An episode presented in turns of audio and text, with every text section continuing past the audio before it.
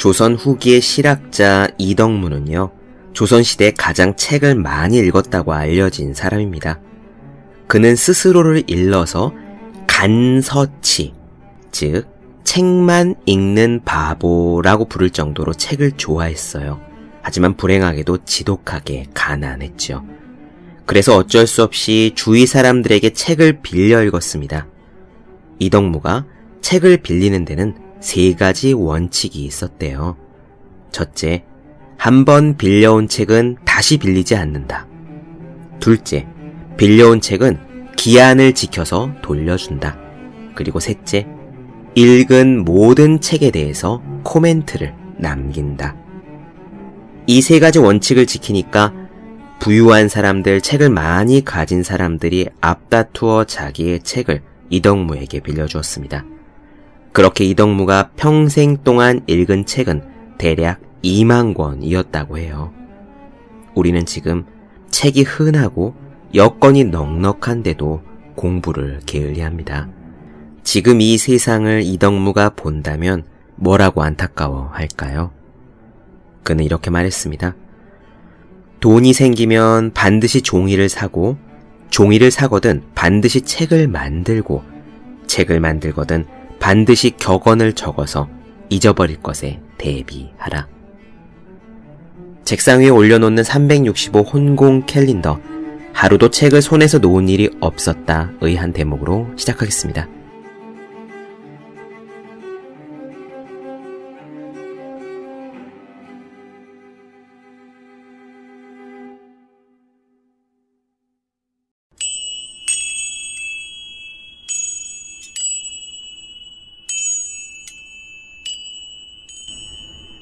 네, 안녕하세요. 본격 공부작업 팟캐스트 서울대는 어떻게 공부하는가 한지우입니다.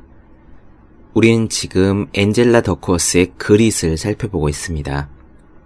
지난 시간에 그릿은 키울 수 있다는 이야기를 나눠드렸어요. 그렇다면 이제 어떻게 그릿을 키울 수 있는가 하는 방법에 대해 알아볼 차례입니다. 오늘은 그 첫 번째 이야기예요. 관심사를 분명히 하라. 우리는 보통 열정을 쫓으라 그런 조언을 많이 듣습니다.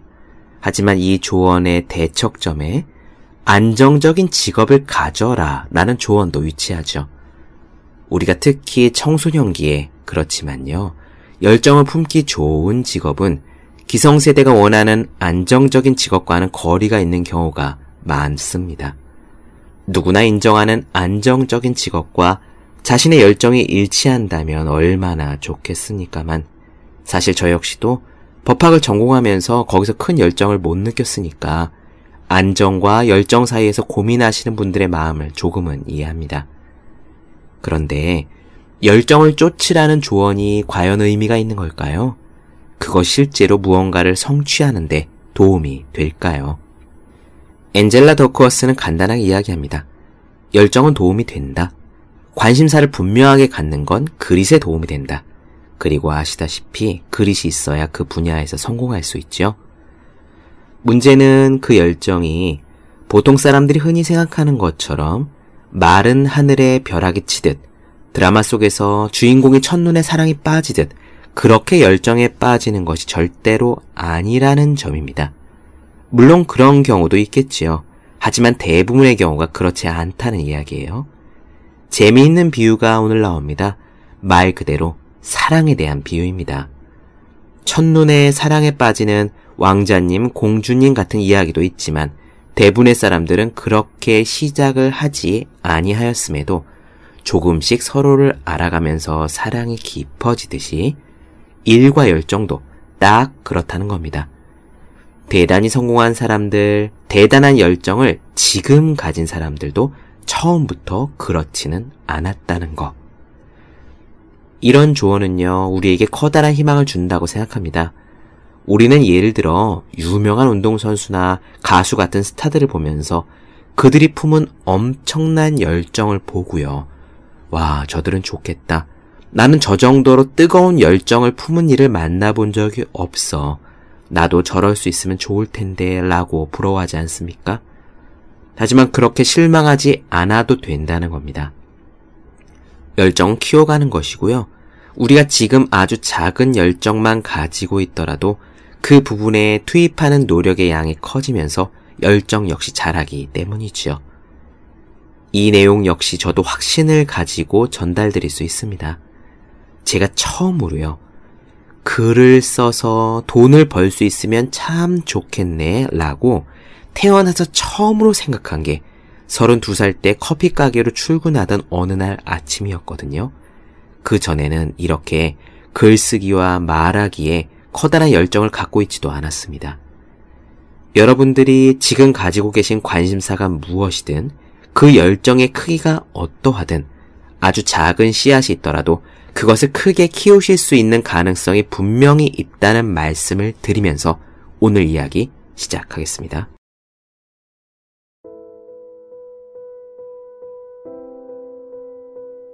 열정을 쫓아라 라는 말은 졸업식 축사의 단골 주제다. 나도 학생으로서 그리고 교수로서 그런 축사를 들을 만큼 들었다. 오랫동안 뉴욕타임즈의 십자말 풀이 편집자로 일하고 있는 윌 쇼츠는 인디애나 대학 졸업생들에게 이런 축사를 했다. 여러분이 살면서 가장 즐겁게 할 수 있는 일을 찾아 직업을 삼으라고 조언하고 싶습니다. 인생은 짧아요. 여러분의 열정을 쫓으십시오. 또 제프 베이조스는 프린스턴대 졸업생들에게 자신이 고액 연봉을 받는 맨하튼 금융과의 고위직을 떠나서 아마존을 처음 창업할 때 이야기를 들려줬다. 오랜 고민 끝에 제 열정을 쫓아 불안한 길을 택했습니다. 여러분이 하고 싶은 일이 무엇이든 열정이 없다면 그 일을 계속할 수 없다는 사실을 알게 될 겁니다. 이런 조언들은 6월의 더운 날씨에 졸업 가운과 학사모를 쓰고 있어야 하는 졸업 식장에서만 들을 수 있는 건 아니다. 나는 grit의 전형들과 나는 면담에서 똑같은 이야기를 거의 똑같은 단어로 몇 번이나 들었다. 헤스터 레이시도 마찬가지였다. 레이시는 2011년부터 쇼츠나 베이저스만큼 업적을 이룬 사람들을 매주 한 명씩 인터뷰해온 영국의 기고가다. 그녀의 칼럼은 매주 파이낸셜 타임스에 실린다. 인터뷰의 대상이 누가 됐든 레이시는 똑같은 질문들을 던진다. 그 중에는 당신의 추진력은 어디에서 나오나요? 내일 당신이 모든 것을 잃는다면 무엇을 하겠습니까? 같은 질문도 포함된다. 나는 레이 씨에게 초특급 성공을 거둔 인물 200명 이상을 인터뷰하면서 알게 된 점이 무엇인지 물었다. 레이 씨는 이렇게 말했다. 인터뷰마다 반복해서 나왔던 한 가지는 나는 내일을 사랑한다 라는 말이었습니다. 사람마다 표현은 조금씩 달랐어요. 단순히 나는 내일을 사랑해요 라고 이야기한 사람이 많았죠. 하지만 나는 정말 행운합니다. 매일 아침 일어나면서 일하고 싶어요. 당장 직장에 나가고 싶어요. 새로운 프로젝트를 얼른 시작하고 싶어요 라고 표현하는 사람들도 있었어요. 그 사람들은 해야만 하는 일이라서 혹은 수입이 좋아서 하는 게 아니었습니다. 이렇게 젊은이들에게 세상에 나가 자기가 좋아하는 일을 하라고 조언해주는 것은 정말 중요하다. 지난 10년 동안 관심에 대해 연구한 심리학자들은 확실한 결론에 이르렀다.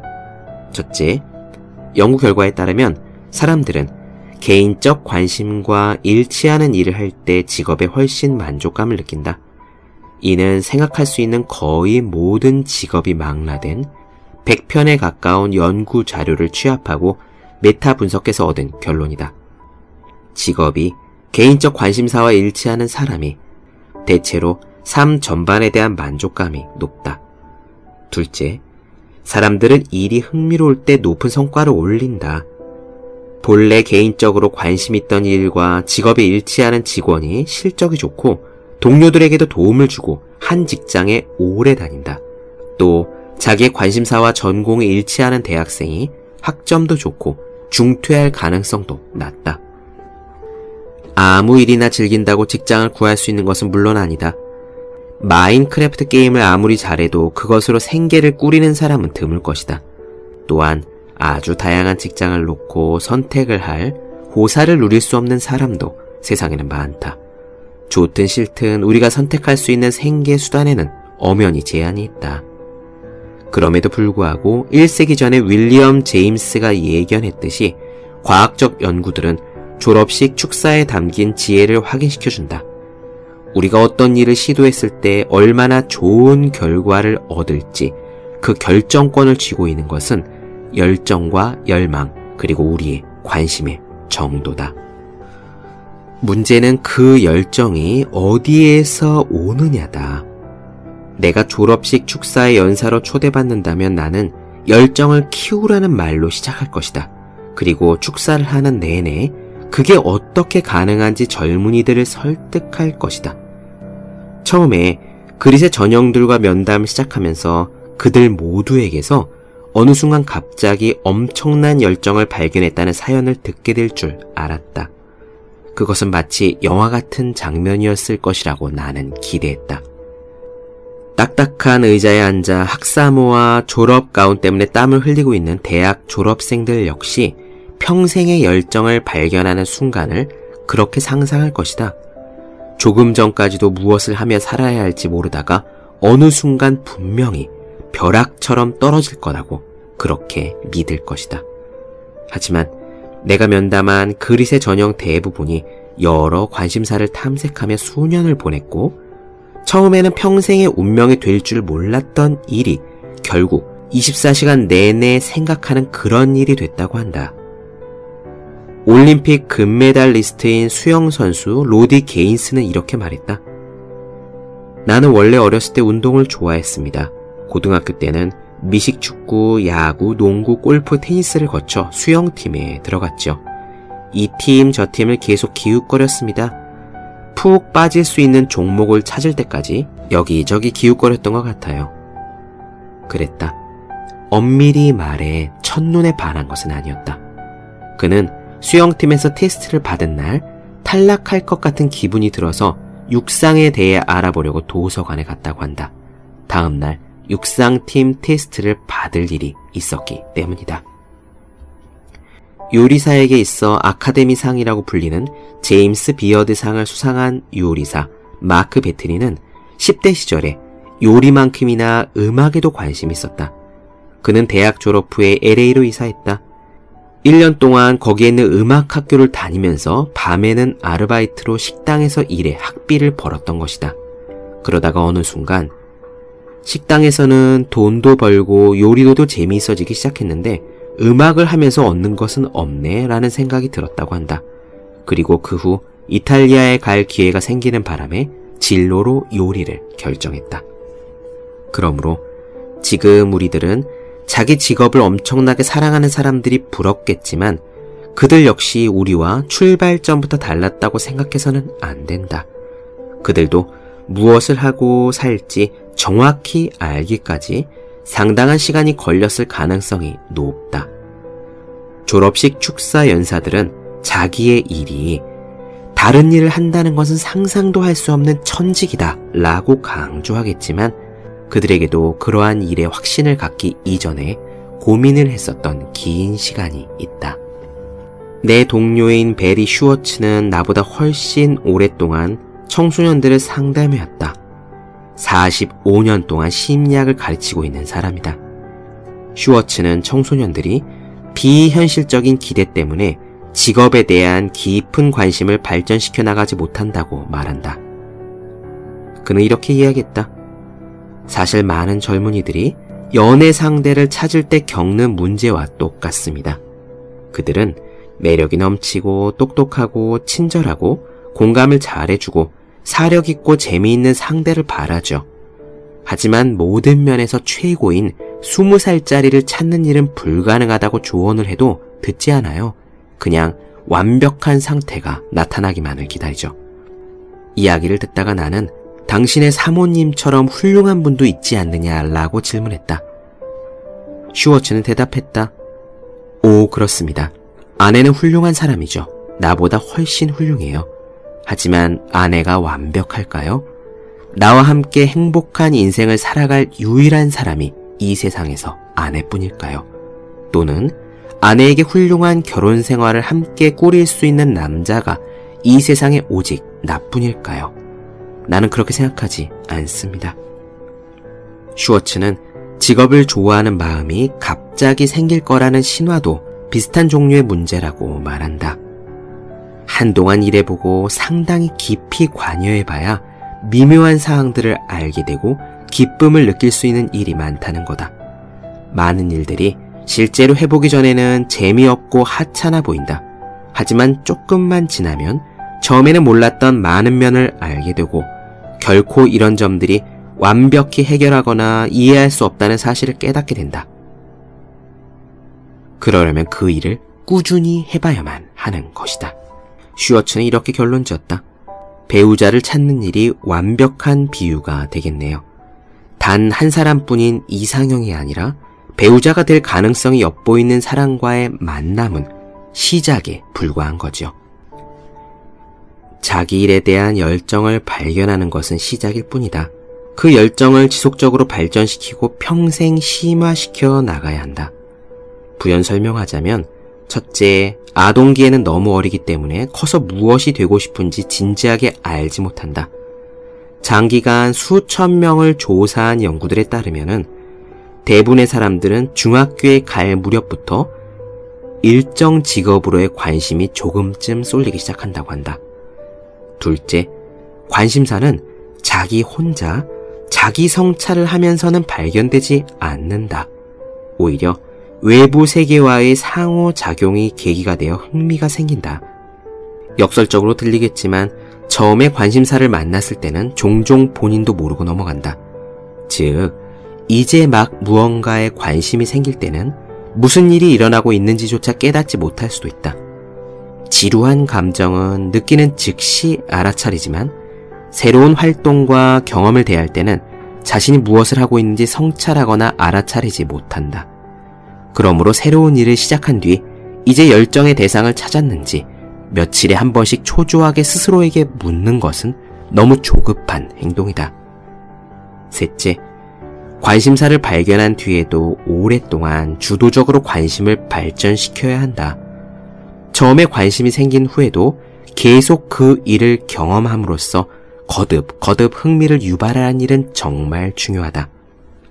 예를 들어 나사의 우주 비행사인 마이크 호킨스는 고등학교 때 텔레비전에서 우주 왕복선이 발사되는 장면을 본 뒤에 처음으로 우주 여행에 대한 관심을 가졌다. 지금은 그것이 평생의 관심사이다. 하지만 단 한 번의 발사 장면을 보고 완전히 마음을 빼앗긴 것은 절대로 아니다. 그것은 몇 년간 방송에서 우주 왕복선 발사 광경을 지켜본 덕택이었다. 그는 나사에 대한 정보를 찾아보기 시작했고 한 가지 정보가 다른 정보, 또 다른 정보로 꼬리에 꼬리를 물고 조금씩 이어졌다. 마지막으로 관심은 부모나 교사, 코치, 주변 사람들 등 여러 사람들의 격려가 있을 때 점점 깊어진다. 다인이 왜 그렇게 중요할까? 우선 어떤 일이 점점 좋아지는데 필수 요소인 자극과 정보를 계속 제공해주기 때문이다. 긍정적인 피드백이 우리에게 주는 행복과 자신감, 안정감은 명백한 이유가 된다. 십자말 풀이 편집자 윌 쇼츠는 이렇게 말했다. 나는 늘 공부합니다. 새로운 낱말풀이와 주제를 찾기 위해 항상 새로운 방향으로 공부를 하지요. 글쓰기가 지겨워지면 인생이 지겨워진 것이라는 어떤 작가의 글을 읽은 적이 있어요. 퍼즐도 마찬가지라고 생각합니다. 퍼즐이 실증나면 인생이 실증난 거예요. 퍼즐은 너무나도 다양하니까요. 내 아버지는 물론이고 내가 이야기를 나눴던 그릿의 전형들은 거의 모두 쇼츠와 같은 이야기를 한다. 늘 무언가에 공부를 하는 것이다. 흥미를 다시 또다시 그리고 계속 자극해줘야 한다는 사실을 기억하라. 흥미를 자극할 방법을 찾고 인내심을 가져라. 관심이 발전하기까지는 시간이 걸린다. 끊임없이 질문하고 그 대답들이 다시 질문으로 이어지게 해서 관심사를 계속 파헤쳐라. 관심사가 같은 사람들을 찾고 격려해주는 멘토에게 다가가라. 물론 우리의 뇌는 새로움을 갈구하기 때문에 다른 일로 옮겨가고 싶은 유혹을 느낄 것이며 그것이 타당한 행동일 수 있다. 하지만 어떤 일이든 몇 년 이상 지속적으로 노력해보고 싶다면 오로지 많이야많이 알아볼 수 있는 미묘한 차이를 즐길 방법을 찾아낼 필요가 있다. 윌리엄 제임스는 이렇게 말했다. 우리의 주의를 끄는 것은 새로움 속에서 나타나는 익숙함, 약간의 새로운 변화가 있는 익숙함이다.